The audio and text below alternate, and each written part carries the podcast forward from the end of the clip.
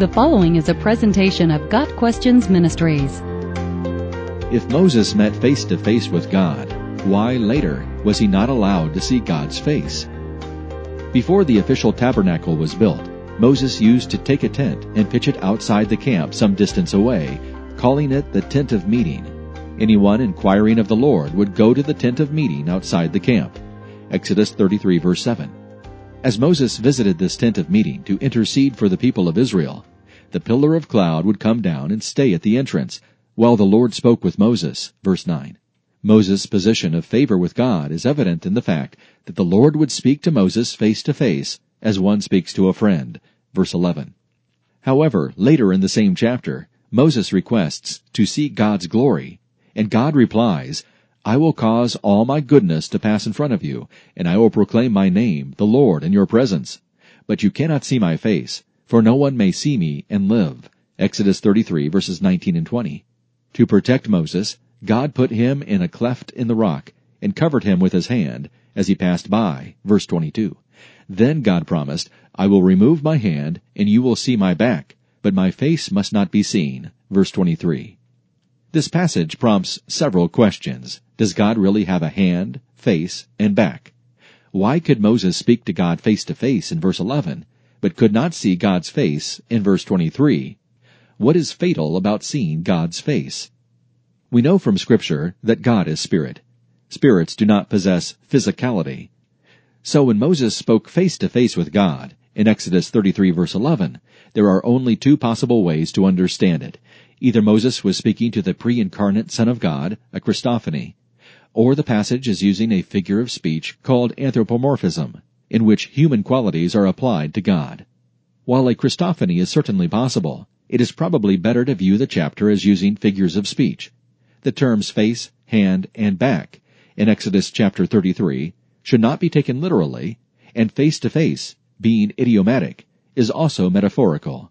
In verse 11, the idiom face to face can be simply understood to mean intimately. Moses spoke with God familiarly, as a man speaks to a friend. In verses 20 and 23, face and back are in references to God's glory and goodness. Since God is spirit, and since glory and goodness are both intangibles, we can take face and back to signify varying degrees of glory. God's hand, in verse 22, is an obvious reference to God's protection. In the Bible, God often communicates using terms easily understood in the human experience. God's use of anthropomorphism in Exodus 33 was a perfect way to describe what was happening. As humans, we know the importance of one's face. To readily identify someone, we study his or her face. It is also the face of a person that reveals the most information about his or her character, mood, and personality. However, if all we catch is a glimpse of a person from behind, we are left without a lot of valuable information. It is difficult to identify a person from behind. We know very little about a person if all we can see is a back view. When God told Moses, You cannot see my face, for no one may see me and live, in Exodus 33 verse 20. He was saying that truly seeing God as He is, in the fullness of His glory, is more than mortal man can tolerate. Therefore, to protect Moses, God was only going to reveal that portion of His majesty and power that was humanly possible to absorb. God communicated this plan to Moses in a way we can all understand. You cannot look me full in the face. It is impossible for you to know everything about me. But I will allow you to see my back. I will reveal to you a small portion of my nature, so as not to overwhelm you. All of this makes Jesus' words to Philip all the more amazing. Anyone who has seen me has seen the Father. John 14 verse 9. When Jesus walked this earth, his glory veiled. We could look him in the face. In Christ, all the fullness of the deity lives in bodily form. Colossians 2 verse 9.